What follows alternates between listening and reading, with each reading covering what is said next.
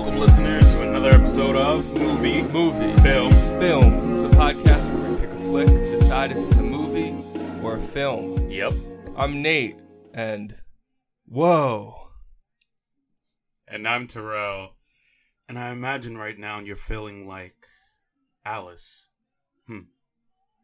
That's The Matrix. It is The Matrix. Yeah. And yours is Bill and Ted. Pick a Keanu movie. He says "whoa" in The Matrix. Yeah. It's I was thing. Waiting for more, and I was like, "No, that's it." That's like Matthew McConaughey says "all right" in Dazed and Confused, but like he also says it in other movies. It's the way you said it though. It's like the way. Whoa. Yeah, I can picture it. I guess Neo's more like whoa. Yeah. So we both quoted Keanu Reeves because we're talking about John Wick 3 Parabellum. Yep. Prepare for war, baby. Yeah, that conversation was pre-recorded because we saw it last weekend and wanted to get it on mic while it was fresh in our minds. Yep. But before we get to that, I guess this conversation's also pre-recorded. It's all pre-recorded. This isn't a live podcast if you thought it. That's what it was. I'm sorry to disappoint. But we got some movie news. Yeah. There's a new Terminator trailer because there's a new Terminator movie. Another one? What's the name? Terminator, The Dark Fate. Yeah, Dark Fate. What was the last Terminator movie you saw? Salvation? Same. That was the one with Christian Bale as... Was he John Connor? I forget. I don't know. Christian Bale was in it. It was bad. The one before this one was the one with Emily Clark, right? I think that was like two ago. No, I think that was the last one.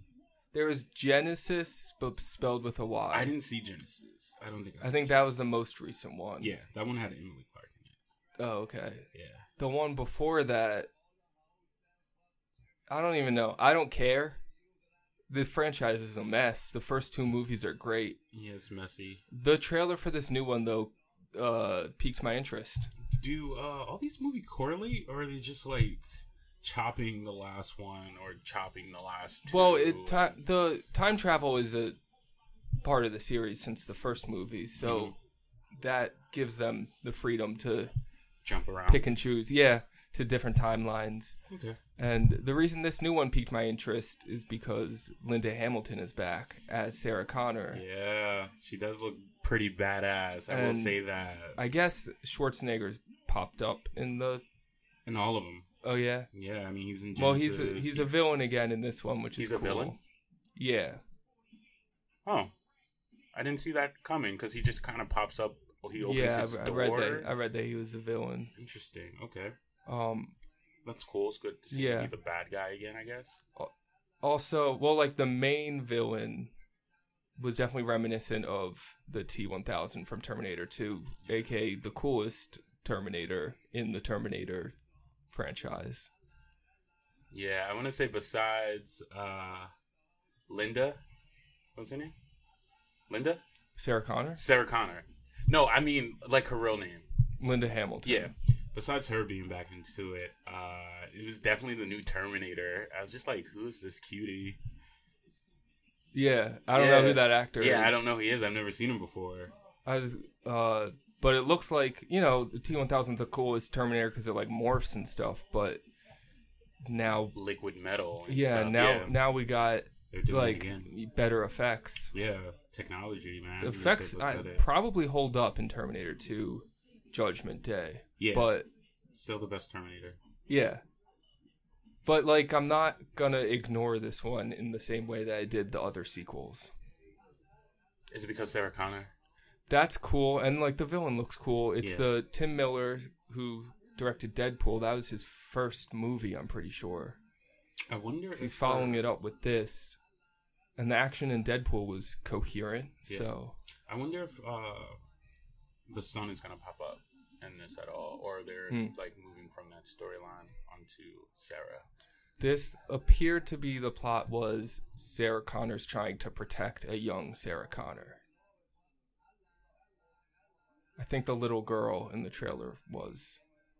I just Sarah know they Connor were protecting as a little girl. A girl, but she wasn't a little girl. That was the other Terminator. That's right. Yeah, Mackenzie Davis is in this too, which is also a reason why I'm excited, because I haven't been disappointed by any of her performances so far, though I haven't seen her as an action star. She looks pretty legit, and she's pretty tall, so I buy her as an action star. Yeah, she's got the physique. Yeah. She was a standout in, what was that bad movie? That Awkward Moment. It's a Zac Efron movie with Miles Teller and Michael B. Jordan. I like that movie. Imogen Poots. You didn't like that? I thought it was cute for what it was. She was good in it, though. No, it was like, first of all, like Miles Teller and Michael B. Jordan were just in it for some reason, and I don't know why. They were rising stars. They were all rising stars. It was just like a rising star, a young adult comedy. Yeah, like I don't need Zac Efron as my romantic lead. He looks too good. Like I don't care about any emotional struggles he may be going through. I just feel like he shouldn't have much of a problem. Yeah. But Mackenzie Davis was good in that and excellent in the film Tully, that I highly recommend. Mm-hmm. So yeah, the people involved and the characters involved and Tim Miller. Yeah. My interest is piqued, so I thought it was worth mentioning. November 1st. I'll keep my eye on it, but I'm not automatically going to go see it in the theater, but if more trailers come out that continue to pique my interest and then reviews roll in where it's like, a good one. Mm-hmm. They made a good one. Right. Then I'll see it. Yeah. That's what I want to hear. Speaking of a good one, that is a terrible segue because we don't know if it's good or not. I think it's good casting, though. Okay. The Batman has been casted, and it's Robert Pattinson. Yeah, I'm digging this one. I believe I'm on record on an earlier episode pitching Robert Pattinson as the Batman. So you did it. You called it. Yeah. Total psychic. It seems to be a divisive choice, but I think that's just from people that can't unsee him as the Twilight guy or the Harry Potter guy. Like, he used to do all this YA stuff, fantasy movies like Twilight and Harry Potter, but recently since then he hasn't done big tentpole blockbuster movies or anything. He's done small or mostly independent film and given varied performances and really showed off his chops to me. So I'm excited for it. Yeah, I can't think of a better one, honestly. Mm-hmm. So, yeah, Robert Pattinson, let's get it. Yeah, I just hope the script is something interesting. Let's the villain is good. Let's get a wait. Do they have a director yet? Matt Reeves, who did the last two Planet of the Apes, not the first one in the reboot, but the second and the third. Okay. I think Dawn of the Planet of the Apes and War of the Planet of the Apes. Yeah. Okay. Yeah. Okay.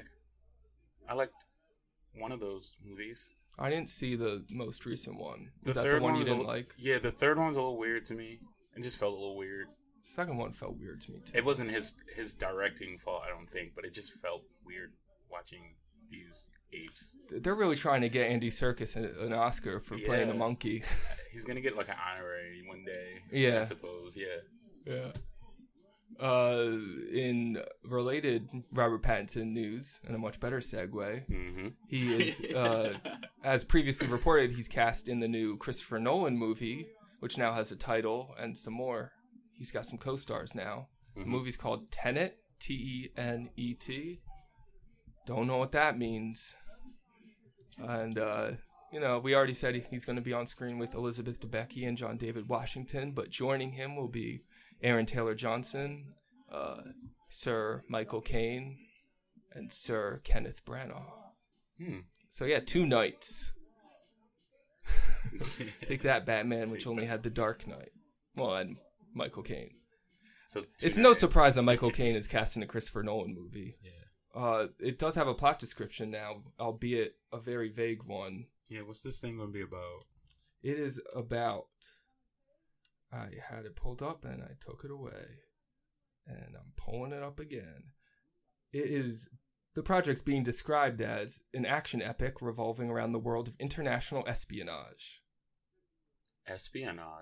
Yeah, how come, like, they say that, like, that's, like, unique. Like, finally, a movie about espionage is going to be an action epic.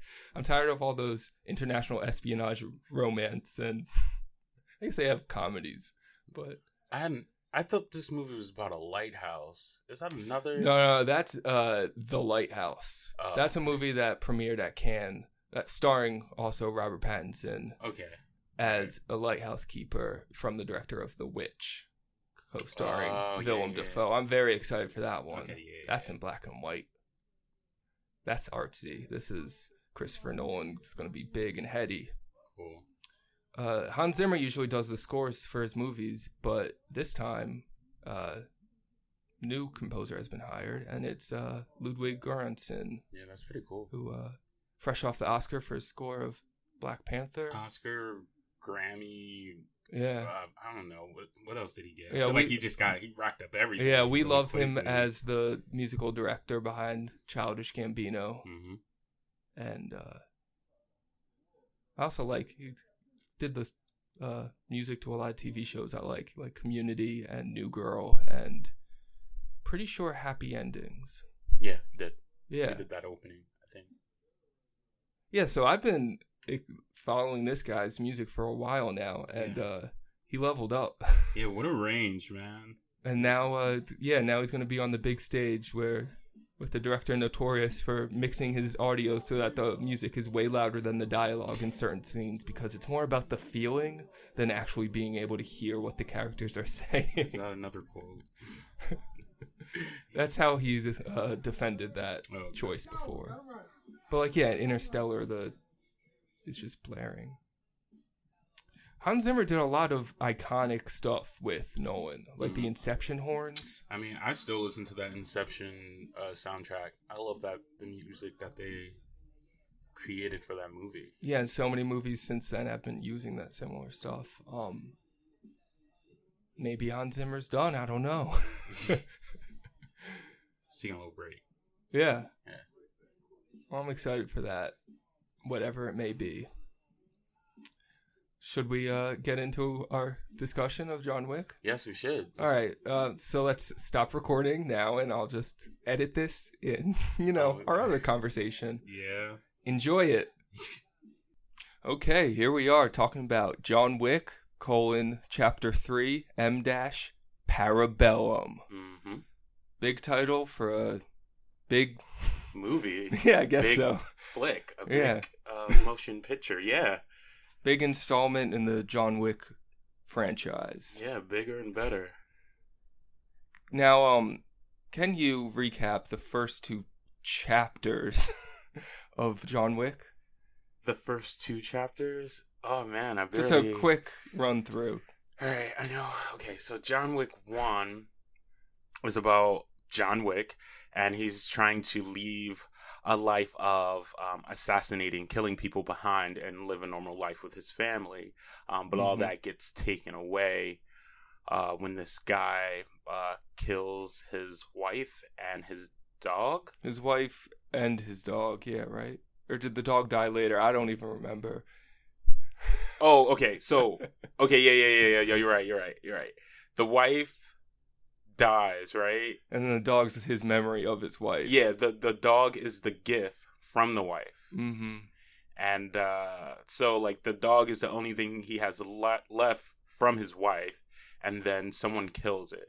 Yep. And then he goes on a rampage. Right, and then it turns out that the person who killed it has high connections in this world of assassins that John Wick previously left. Yeah, now he has to, get back into it, has to dive back into it, and it ends with him getting his revenge. And then part 2 happens, and I'm not sure if I totally remember the part only two. Thing I remember about part 2 is the parts in chapter 3 where they were like, this just happened, and then it was like, oh yeah, that happened in that one.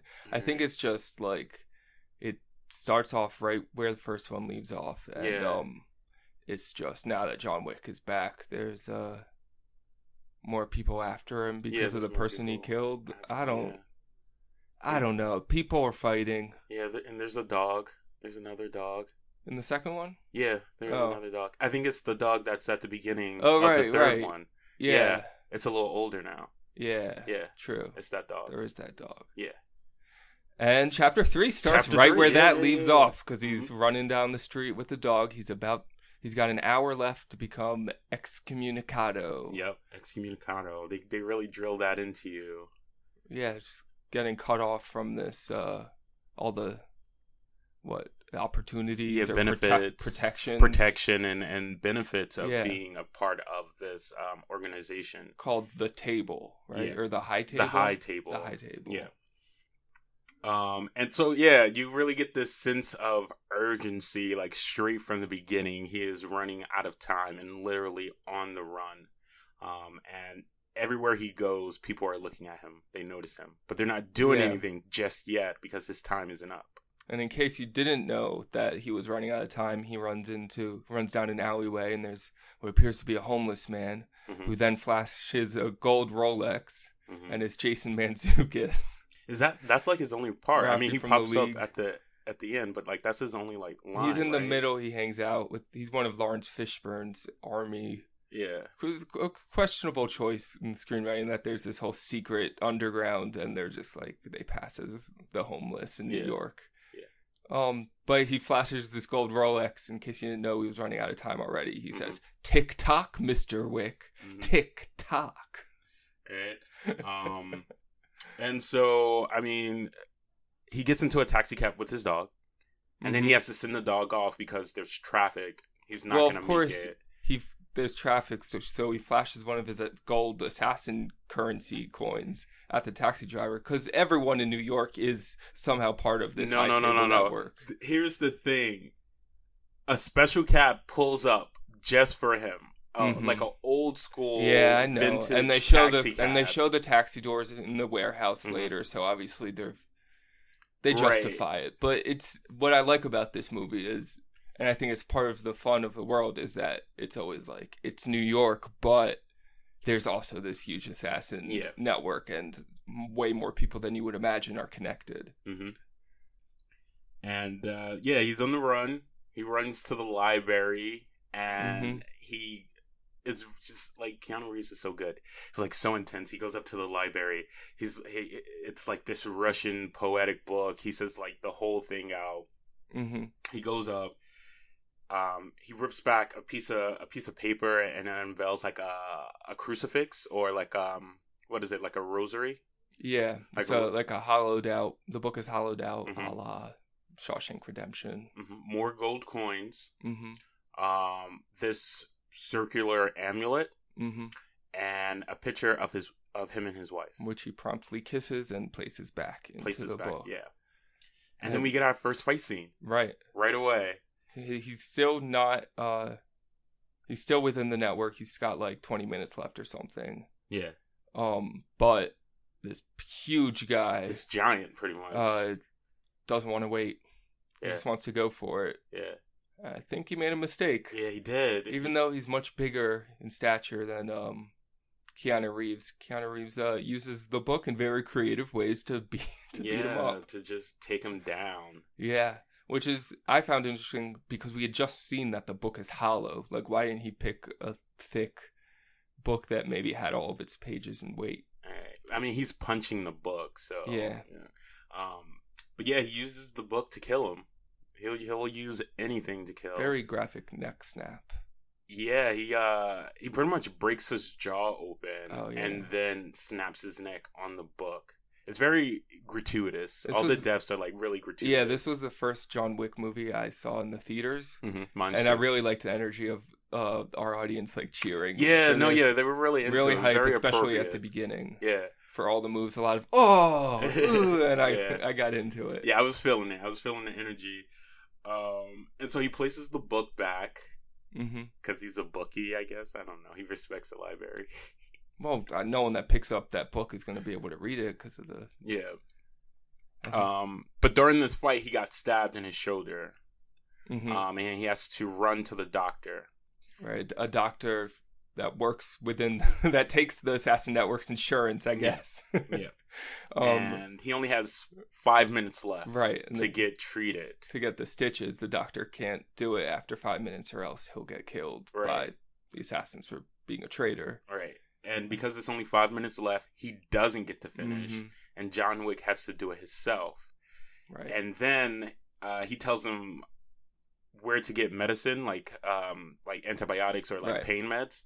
And because he does that, he's like, look, they're not going to believe that I didn't help you. So John Wick does not hesitate to shoot him at all. Because he knows you got to make it look like there was a fight. He's like, okay, shoot me right here between, like, right under my rib. Boom, does it right away. He's like, okay, one's not going to be enough. Okay, shoot me right here, but make sure you don't miss the artery. Boom. Boom, like right away.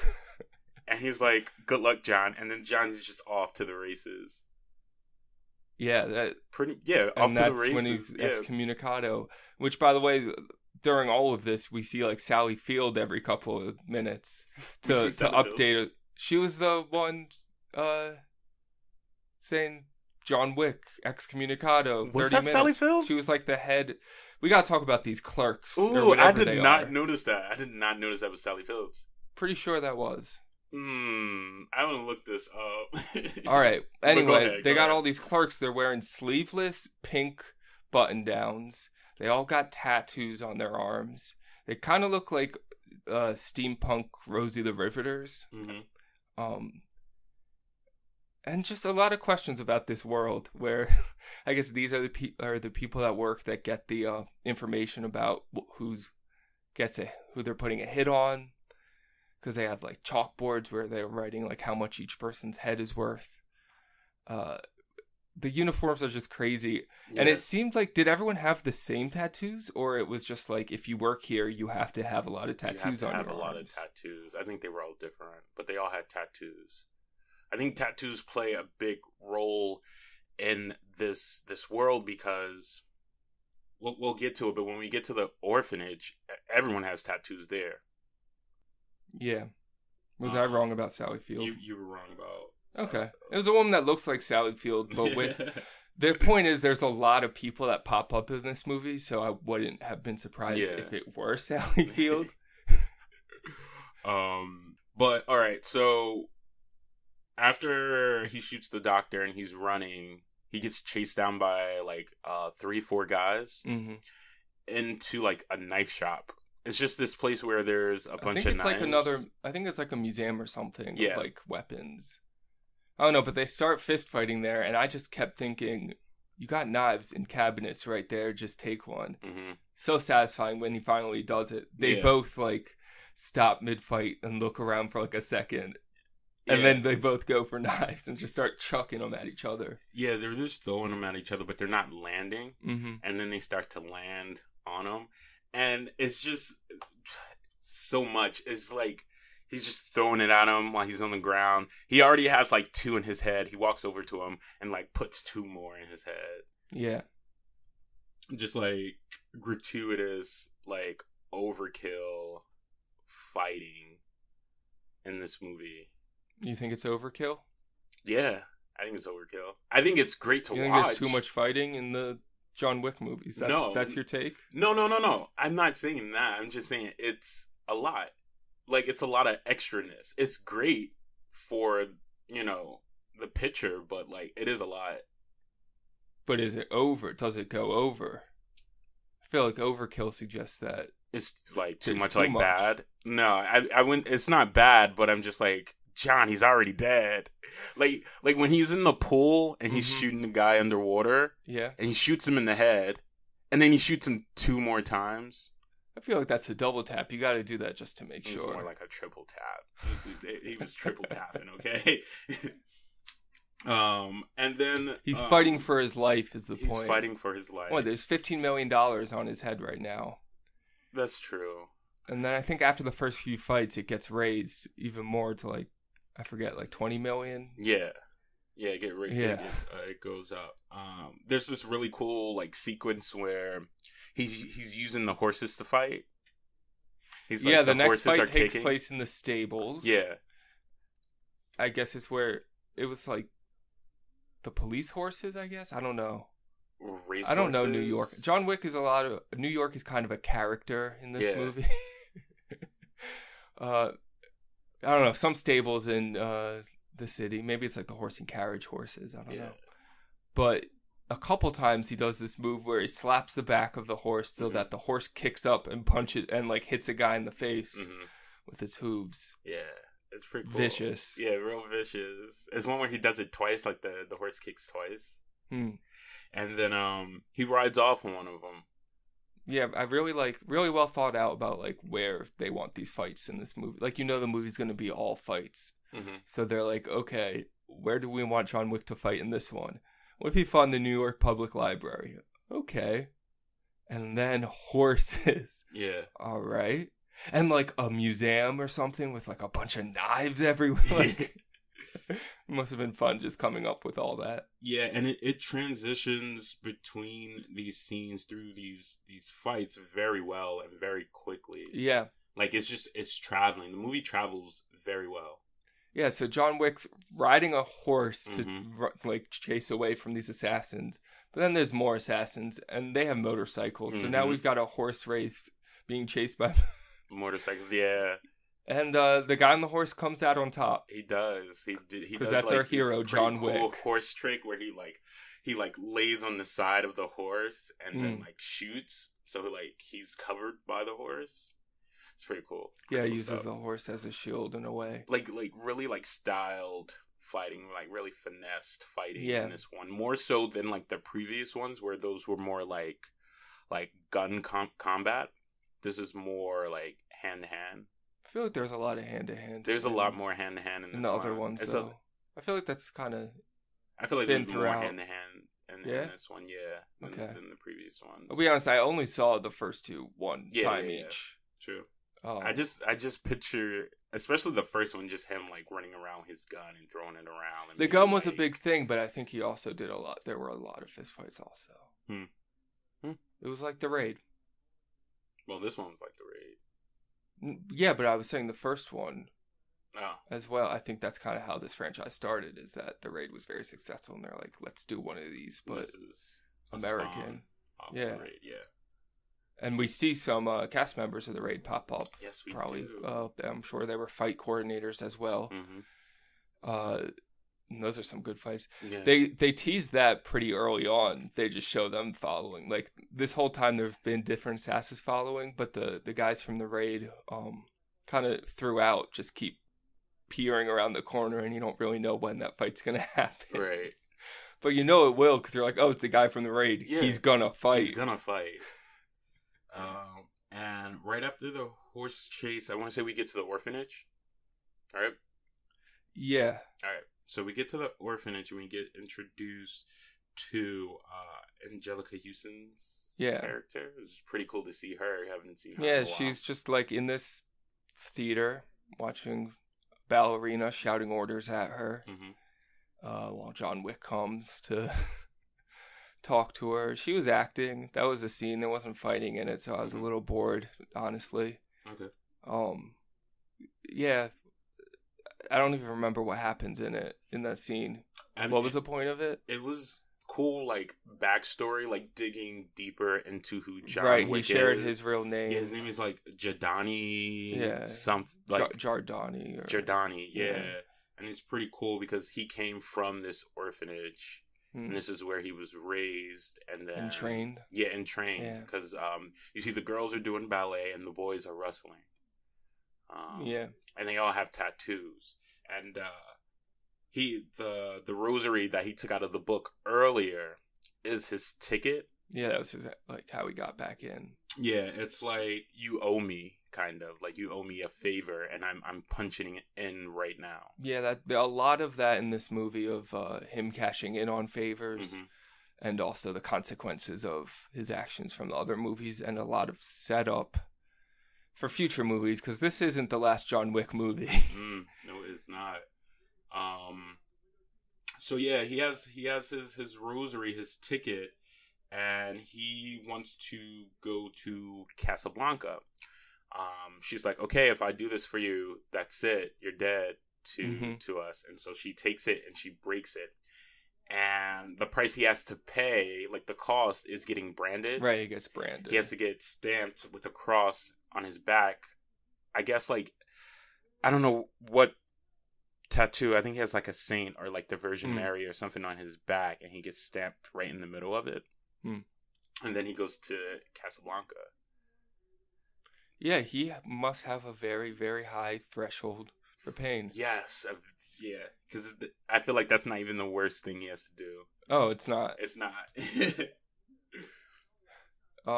Casablanca is where he goes to meet Halle Berry, right? Yep, it is. She's got dogs. Yeah. She's a manager there. Right. She's the manager of, like, their assassin hotel. Yeah, their hotel. And she looks great. She looks great. I love her, like, awesome. Face tattoos and stuff. And her dogs. And they have a long conversation. Where, again, I was kind of bored, but they do some backstory carving and some setup for the future. We find out Halle Berry had a daughter, or has a daughter. John Wick, like, helped hide her and kept... He's still keeping her location secret, even from her. Yeah.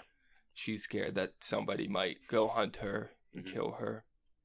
Yeah, and because he did that, she owes him a favor. Right. And that's what that round amulet was, and now he's cashing in on that. Yes. The amulet is just a pretty cool idea because it has, like, her blood and her thumbprint in it. So that, you know, that is, like, blood binding. Right. And even though she doesn't want to help John Wick because he's in some serious shit, she does it anyway. He wants to go see her old boss, who can tell him where to find the man above the high table. Yes. Yeah. The guy in charge, I guess. Yeah. And also, all while this is going on, there is... What is she? An adjudicator. Adjudicator. We know because they say, I'm the adjudicator many, many times. Yeah, I love this... I think the actor's name is Asia Kate Dillon. Yeah, that's her. They're in the show Billions. And in their first appearance on the screen, they had this shot that they use as the title sequence in the show Billions, where shows the whole island of Manhattan. And they used that same shot as an establishing shot in the movie right before they show up on screen. So I got that. Okay. There's some fun stuff in there. Yeah, and so the adjudicator is going around and pretty much handing out punishments for anyone that aided John Wick. Yeah, really retracing John Wick's steps from the first two movies. And this was what I meant before where I said the only things I remember from John Wick Chapter 2 is... stuff like just when the adjudicator was walking around talking to people. That's when I remembered, oh yeah, Lawrence Fishburne helped him out by giving him 7 bullets. The whole thing with Winston, the hotel. Yeah, Winston didn't kill him, and so he's being punished for letting John Wick go. The Bowery King is being punished for giving him 7 bullets. He gets 7 slices.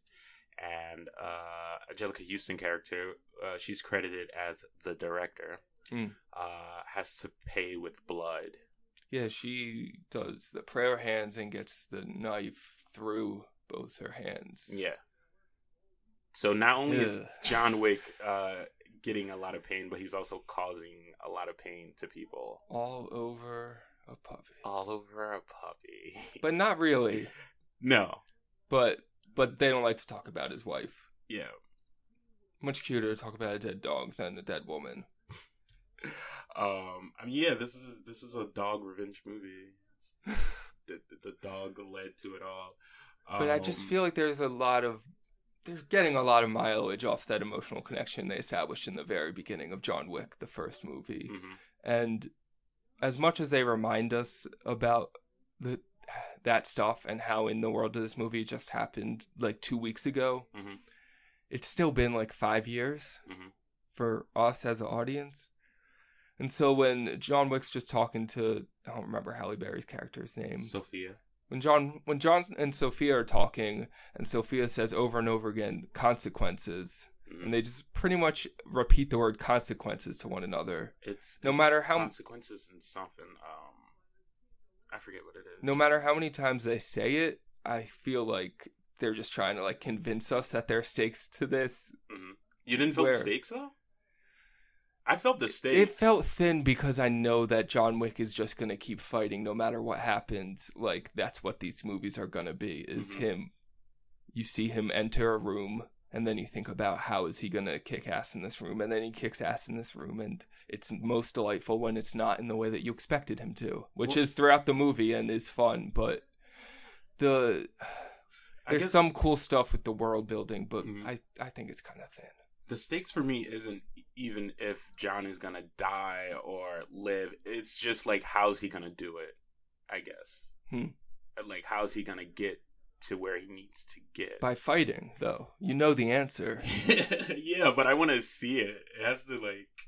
Right, you know I want to see it, too. So what's the conversation where they just say consequences to each other then? Does that actually do anything? Because every time he does something, so those stakes else that happens. But those stakes you felt you knew before they sat down and had that conversation that added to the 2-hour-plus runtime of this movie. It's a reminder. It's a reminder. Consequences.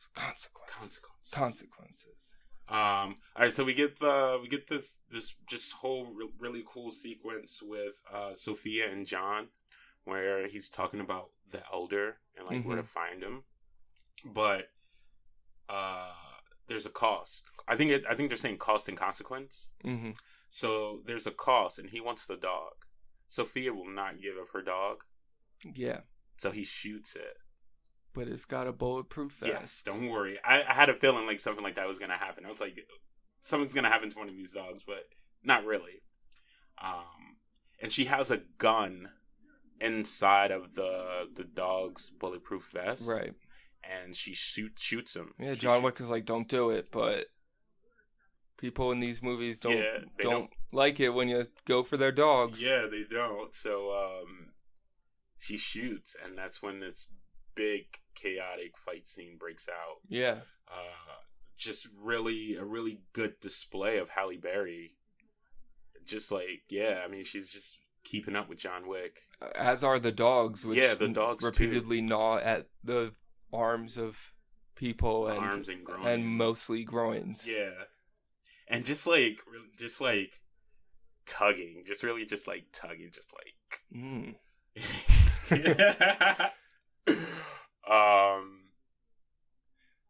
Yeah. I like the way this fight scene just moves around. Yeah. They go around, though there are parts of this set that felt like sets to me.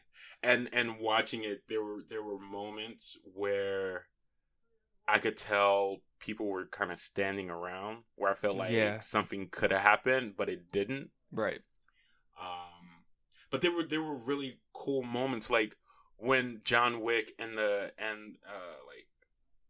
was like either one or two of the bad guys, they ran out of bullets at the same time. Right. And so they had to reload at the same time. They had to pause, reload, but John Wick got the shot off first.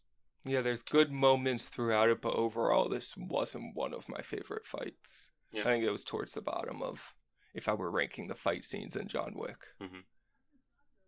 Yeah, I don't know, but I Chapter 3, Parabellum. That title sums up my feelings about this movie. It doesn't need to be called John Wick Chapter 3 Parabellum. They added the Parabellum because they want to feel like their movies are anything more than Keanu Reeves fighting people. What is Parabellum? It's like Latin for prepare for war. Yeah, prepare for war. Because they say the words later and we get the subtitles. If you want peace, prepare for war. And Parabellum is prepare for war. So it's John Wick 3 Prepare for War. Yeah, so John Wick and John Wick Chapter 2 didn't have subtitles, and now that they're adding subtitles, I just feel like they're getting a little lofty with their ambitions. Really setting themselves up for unattainable highs or importance. And I would have liked this movie better if it were John Wick Chapter 2. No, I would have liked this movie better if it was John Wick 3, excuse me. If it were just John Wick 3, you don't even have to call it a chapter. It's not a book.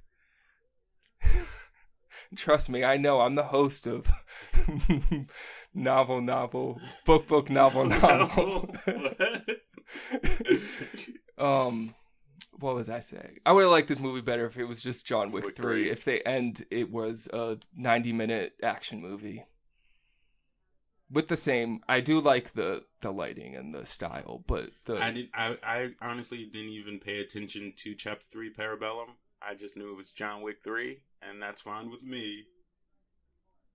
Yep. Hey, I just made a little rhyme. Yeah. Little bar. What's the fight after Halle Berry? Oh, this is when she leaves him in the desert. Yeah, she leaves him in the desert. And they only got a little bit of water left. She gives him the bottle and then does a fake out. Yeah. Drinks it all herself. Gargles it. Spits it. Just hands it back to him. It's just some backwash. Yeah. And she then drives even away. Spit perfectly into the bottle. No, most of it just goes out into the sand, and that's all he has left. And she punches the amulet, so now that his blood is in it, hands it back to her. The debt is paid. It's paid. Yeah. She drives off and leaves him in the desert because apparently that's the only way you can meet the overseer of the high table. Mm-hmm. So he has to find you. Yeah, and the way he finds you is in the middle of the desert if you're about to die. If you're lucky. And I guess he's lucky. Yeah, because someone on a camel finds him. Yeah, so who's this over? He's just like a Bedouin, I guess. I don't know. He's just this nomadic assassin guy. Yeah. Doesn't seem like he's like that of that extreme wealth you would think he would be. I don't know. It wasn't what I was expecting. He is above the table, though, so I guess I don't know. But in this scene, you don't need to be. He's super just rich. Trying to get him, John Wick, to say that he's back in for good. Yeah, he wants John Wick back in the game to kill for the table. Yeah, the only way I don't know what the opposite of excommunicado is. The only way you're communicado. Yeah. Is if we own your soul. Pretty much, kill who we want you to kill, and that's going to be the rest of your existence. And it was about here where... Actually, it was right before when he was in the desert about to die, where I was thinking, why does John Wick even want to be alive? And I was glad that they answered it in this scene, and they had the guy ask him, why do you even want to be alive? And his answer is just, so I can remember my dead wife. Right. For her memory. Yeah. For her sake. It's dark. Very dark. Because, I mean, all you do is remember her. You don't get to have her back or anything like that. And you just have to spend the rest of your life indebted to this person or this organization. Which syndicate. Seems, watching it, I was just like, this is so, like, counterintuitive of everything John Wick wanted from the beginning. Mm-hmm. Now he's, like, just, like, going to be, like, a mindless killer again. And he wanted nothing to do with it. Right. And not only does he have to agree to it, but he has to take off his ring finger. Yeah, first you think maybe he's just going to take off his ring, his wedding ring, and give it to the guy as a form, but nope. No, you see those tools on the table. He stabs it. Clean off. Clean off. Finger comes off. Mm-hmm.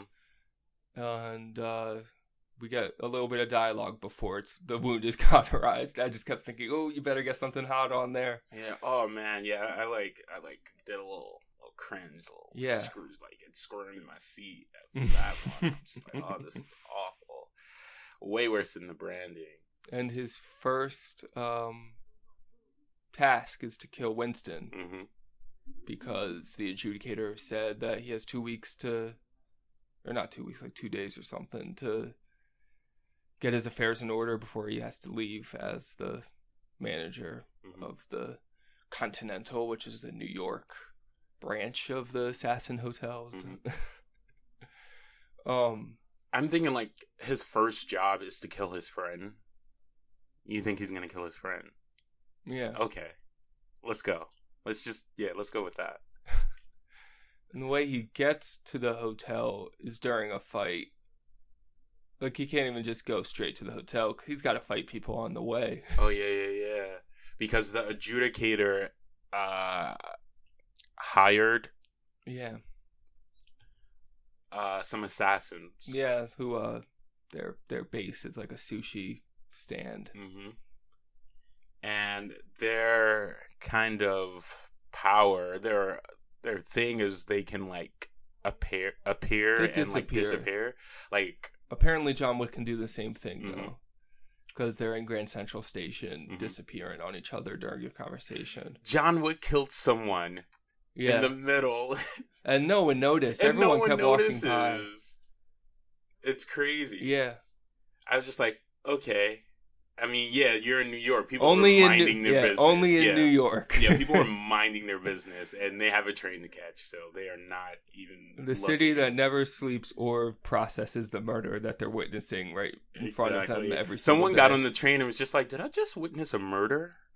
No, they were probably just thinking, how am I going to pay for this rent? And so John Wick, he runs away, gets away, and... as soon as he steps outside, there's these guys on the bike, mm-hmm. On motorcycles, that he just has to, like, bum rush them pretty much. Yeah. Take them out, take a bike. So now there's another, this is the second... motorcycle. Yeah, motorcycle chase. But there's no horse in this one. A lot of horsepower, though. Yeah. And it's pretty cool because they're fighting, like he has like a sword and everything, and they're like fighting on bikes and stuff. Yeah, and just, you know, John Wick gets mostly everyone mm-hmm. except for one guy, except for the most charismatic of the assassins. His name is Zero. Okay, Zero's. Yeah. They get to the Continental. He like gets his hand on the steps. Yeah, and so that he gets asylum by being there. Mm-hmm. So then we get this scene where they're just both waiting in the lobby, mm-hmm. and Zero just takes a seat right next to John Wick, like in his personal space. And then he starts a conversation about how he's actually a big fan of John Wick, mm-hmm. and he thinks they're very similar. And just a couple jokes like in a row, and you can tell they probably just got like a couple comedians to come into a writer's room one day and say, "Hey, help us punch up the script. We want some laughs in here." But the guy's really charismatic.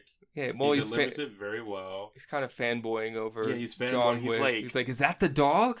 That's like, the dog. He's like, I can't wait to do this. Like, I can't wait to fight you pretty much. I can't wait to take you out. But then that gets a little interrupted by the adjudicator sending in like a SWAT team. Well, first, John Wick goes to Winston mm-hmm. to have a conversation. We don't know if John Wick is going to go through with it, killing Winston. Correct. There's this like game theory type of thing happening where Winston says, I've already made my decision. I'm not going to leave the Continental. I'm not going to shoot you, though, even though I know you were sent to kill me. Mm-hmm. You just have to make your decision now. Mm-hmm. And John Wick says, okay, I won't kill you. Let's team up against... whatever the adjudicator throws at us. The adjudicator, who, by the way, is now staying in the hotel. Yeah. He's just waiting in a room by a phone. It's very civil. Yeah, sent in a SWAT team. An armored SWAT team. Like heavily armored. And they all go out there, and they're shooting them, but it does nothing to them. John... First, they change the lights, though, because it's about to be a fight scene. Yeah. Winston's like, hey, is the concierge just the concierge? Yeah. The Lance Reddick character who gets to be an action hero in this movie, finally. And doesn't die. Oh, he kicks ass. I was a little worried. Yeah. Yeah. They're like, okay, let's like prepare the grounds for this fight. So it's just green neon lights everywhere because it's John Wick, so they're going to fight. Bathed in neon. Yeah, but with good lighting. Yeah. There's a lot of good lighting in this movie. Well, yeah. It's good lighting. It's also just a lot of lighting. It's super stylized. Very. And a fun game you can play if you get a little bored watching the movie sometimes is think about what excuses are they making in the world of John Wick to have these kinds of lights in this scene that they're fighting. Well, for the one we're talking about, they wrote it right into the script. Exactly. They wrote it right in. Exactly. They do answer these little things. Mm-hmm. No, it kind of feels like a house of cards that could come tumbling down if you just ask the right question. But yeah, it looks cool. It looks cool. John Wick finds a way to kill one of them, but he has to like shoot him in the neck. The neck is the only place. Like, find a part where they're not armored. Yeah, and pretty much all of the staff gets killed. Yeah, because they go out there without a bulletproof vest on, right? With no armor on. Yeah, they weren't really prepared. They were not. They should have seen the green lights and known what was coming. Yeah, I was just like, what are these guys doing? They're just standing in a group shooting. And then they get shot. I'm just like, well, yeah, you guys got shot. So then John Wick and the concierge go back to the vault where Winston's hiding and watching everything go down. His name is Sharon. Oh, and Sharon go back to the vault where Winston's hiding, watching everything go down, and they get some shotguns and shells that pierce armor. Weapons. Yeah, we need guns. We need guns. Lots of them. And yeah, they get these shotguns. Yeah, I love how Ian McShane, who plays Winston's just sitting there on the couch, like very relaxed, like just get guns. Yeah, like he's not like, okay, here's what we gotta do. We gotta. Yeah, he's just like chilling. Chill. He has a remote that controls the door. He doesn't even have to get up from his seat. Right. He doesn't have to do anything. Yeah, like they're doing the work for him. Yeah, like intercut throughout just scenes of John Wick and Sherrod fighting is just Winston. Just Winston in the vault chilling. At one point, the adjudicator makes one of their calls saying, she just like starts saying something, and then Winston hangs up the phone like in the middle, which was funny, but also it's kind of like the movie's agreeing with me, where it's saying like, yeah, we know you didn't come here to listen to this type of dialogue. Well, because that happens right in the middle of a of the fight. So yeah, so you want to get back to the fight, and also she's been talking a lot. So like, yeah, just hang up on her. I just feel like it's the movie agreeing that the non-action scenes aren't important. Yeah, the action is definitely more important. But I think this movie does a good job in like diving into the lore of John Wick more, of making him more of a developed character. Yeah, every new movie that comes out, they go a little deeper into this the psyche of Jardani, whatever his real last name is. Wick. So yeah, I mean, pretty much John Wick and Sharon, they get everyone. Yeah, they get everyone. They do it. They do it. Except then Zero comes back. Mm-hmm. And he has his team with him. Yeah, I guess first he fights the raid guys, right? No, he fights two other guys first. Oh, okay. And these two guys are like kicking his butt. They're pretty much just throwing him through glass. Right. Yeah. They're in this weird room where... What is this room? It's... There's like glass and like skulls that look like they have crystals on them. Yeah, like crystal skulls. Is it the kingdom of the crystal skull? Like lighting, like great lighting once again. Well, of course. Yeah, and it kind of looks like glass everywhere. Yeah, it kind of looks like an Apple store a little bit, where they have like this. It's very open. There's like this jumbotron almost with like a multimedia visual art display thing, just showing these colors. Mm-hmm. And so they spend a lot of time in that set. Yeah, and they do this one thing a lot with like you don't know what's a reflection and what's not, or like people hiding behind glass. And they've returned to it that like two times too many, I think. Yeah, I like it. Like, they did it just a lot, like stabbing at the glass or slicing at the glass, realizing like, oh, there's something here. But that happens like four times. Does it? Yeah. I feel like it happens once to John Wick, and then it happens once to Zero. There was at least a third one in there. Okay. I think. He takes out the first two guys who... Of course he does. Yeah. But then we get to the raid guys. We get to the guys. Yes, this was one of my favorite fights. This was fun because, like Zero, they are fans of John Wick. Mm-hmm. And while they're fighting him, they treat him with respect. Yeah. And they, like, when they first knock him down where they could have killed him, they hold their hands out. Yeah, they show mercy. Yeah, they pull him up. And they're fighting, like, with these small, curved blades. Mm-hmm. I like their weapon of choice. And they're fighting, and they're rolling around, and, like, the fighting is so cool. It's like the raid. Yeah. And just very smooth. It's like a dance. But eventually John Wick wins, and he keeps them alive. Yeah, he keeps them alive. I like that. He says this. They're coming back for chapter 4. Sorry, I almost said part 4. Part 4, chapter 4. He says, "Be seeing you," and they look at him, and then they just kind of like lay back down on the ground. Mm-hmm.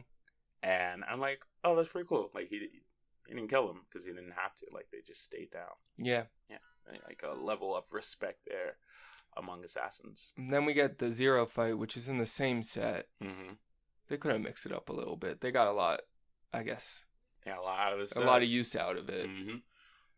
And this fight's pretty cool because he's a pretty zany guy, mm-hmm. and he fights pretty zany and erratic. Oh yeah. The way he swings his blade, the way he looks while he's fighting. A lot of quips throughout. Mm-hmm. Very quippy character. Mm-hmm. And I mean, the fight, like all the other fights, are really good. I think this is one of my favorite fights. Yeah, in the movie. It's done really well. And it's the final fight. Better be good. Yeah.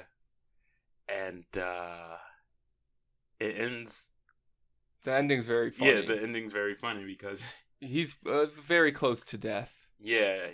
And he is in denial. Yeah, he's just like, yeah, just give me a moment, man. I just need to catch my breath. He's saying this while there's a blade impaled in his stomach. And then he's like, oh, that was a great fight. He was like, that was a really good fight. Wasn't it, John? And John's like, yeah, it was. And he's like, okay, I'll be right back up. Yeah, I'll catch up to you. And then John Wick's walking away like, no, you won't. Yeah. And then he's just sitting there and he just curls over. He topples over. Yeah. And John Wick gets up on the roof where Winston is having a parlay with the adjudicator. Mm-hmm. And the adjudicator's like, oh, I see what you've been doing. You're kind of just flexing your muscle, having John Wick kill all these people just to try to keep your position mm-hmm. at the top of the Continental. Mm-hmm. And he's like, exactly. And the adjudicator's like, well, you can if you kill John Wick. And then he doesn't really hesitate to push him off the building. There's no hesitation in this movie at all. As soon as they tell you something, they do it. And he shoots John Wick a good 4 times off the roof. Right. He didn't push him. The bullets push him. Right? Yeah. And he falls and he slams into a fire escape and slams onto the ground. There's no way John Wick should survive this without broken ribs and a broken leg. And but then they finish their conversation, and the adjudicator looks. Is it the adjudicator that looks over the side of the building? No, actually, she's about to leave. Oh, right. And then she goes, wait. And then she walks around to the side of the building, mm-hmm. and he's not there anymore. Right. And then they go back in and say, John Wick's not there. And that's impossible, isn't it? Yeah, he's just like, oh, that's impossible. Saying it like he cares, but he obviously doesn't care. Right. He obviously didn't want to kill John Wick. He mm-hmm. just had to play it up. Yeah. Yeah. So then we see John Wick's body in a grocery cart being mm-hmm. pushed by the TikTok man. Mm-hmm. Pushed to the Bowery King. Yeah, Lawrence Fishburne's character, mm-hmm. who's all stitched up from his 7 slices that I didn't think he could survive either. Yeah, I think everyone thought he died because people reacted. They were just like, oh, he's alive. Oh, he's still here. And they're like, hey, let's do this. Let's bring the high table down. Yeah, and that's pretty much the end. What the next one's going to be about. Yep. I've questioned Lawrence Fishburne acting in this movie. It seemed weird to me. He was having fun. He was having fun. And he was trying. He was trying something. He was trying. Remember something. how he did it in the last movie, but he definitely didn't want it to be like a Morpheus Neo relationship. Mm-hmm. I think maybe he was trying. That's how I perceived it because that's the last time we've seen. I think Keanu and Lawrence Fishburne together. Yeah. But yeah. I mean, he's got swagger. Keanu. No, Lawrence. Yeah. Oh. Yeah, well, Keanu does too, definitely. But I was mostly thinking with like how the Bowery King was, right? Kind of shouting a lot. Yeah, he's definitely a character. Yeah, in this one, definitely like he's the crazy pigeon guy from Hey Arnold.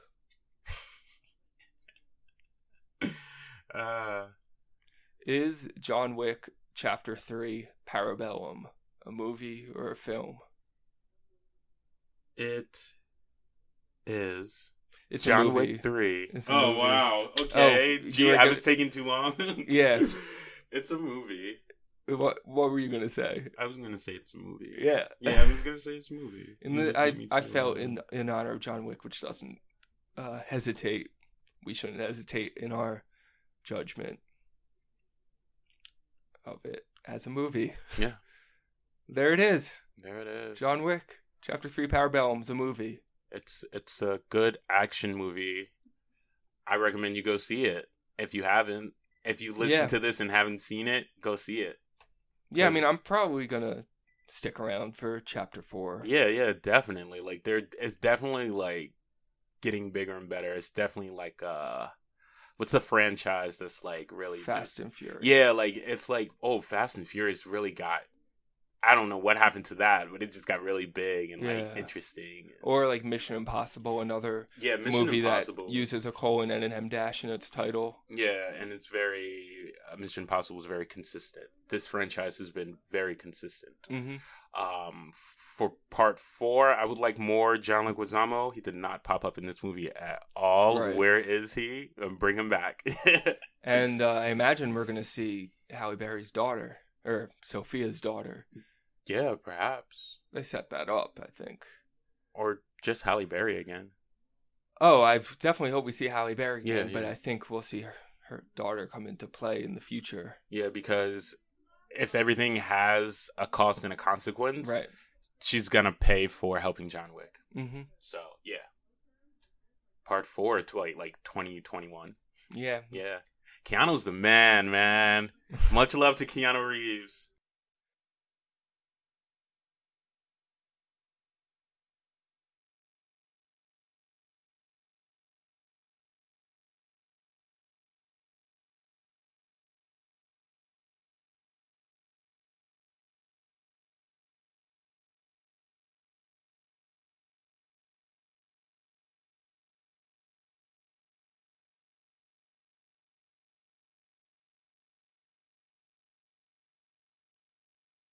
That was a good talk. Oh, my goodness. Thanks for listening to that. Mm-hmm. I don't even know what the last thing I said, but yeah. It was something about John Wick 4. Yeah, John Wick 4. You said Keanu Reeves is the man. I think that was the last thing. He's the man. He is. He's going to be in the new Toy Story. Yeah. I heard, some Canadian evil Knievel. Yeah, I saw it. He sounded Duke Kaboom, I believe, more lively than usual. He's doing a voice. Yeah, he's doing a thing. Yeah. I want to see the recording. I want to see like him in the booth doing the recording and stuff. I want to see that. Yeah, we like Keanu. Yeah. All right. Well, thanks for listening to another. Yeah. What's that face? We got to announce next week's episode. Yeah, we're gonna announce it next week. Oh, did we talk about what that is though? Yeah, I mean.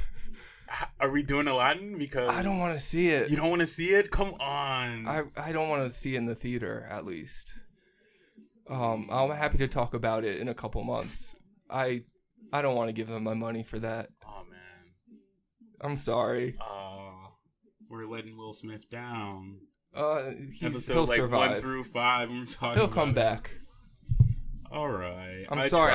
I'm sorry. I just don't want to see it. I'm going to go see it.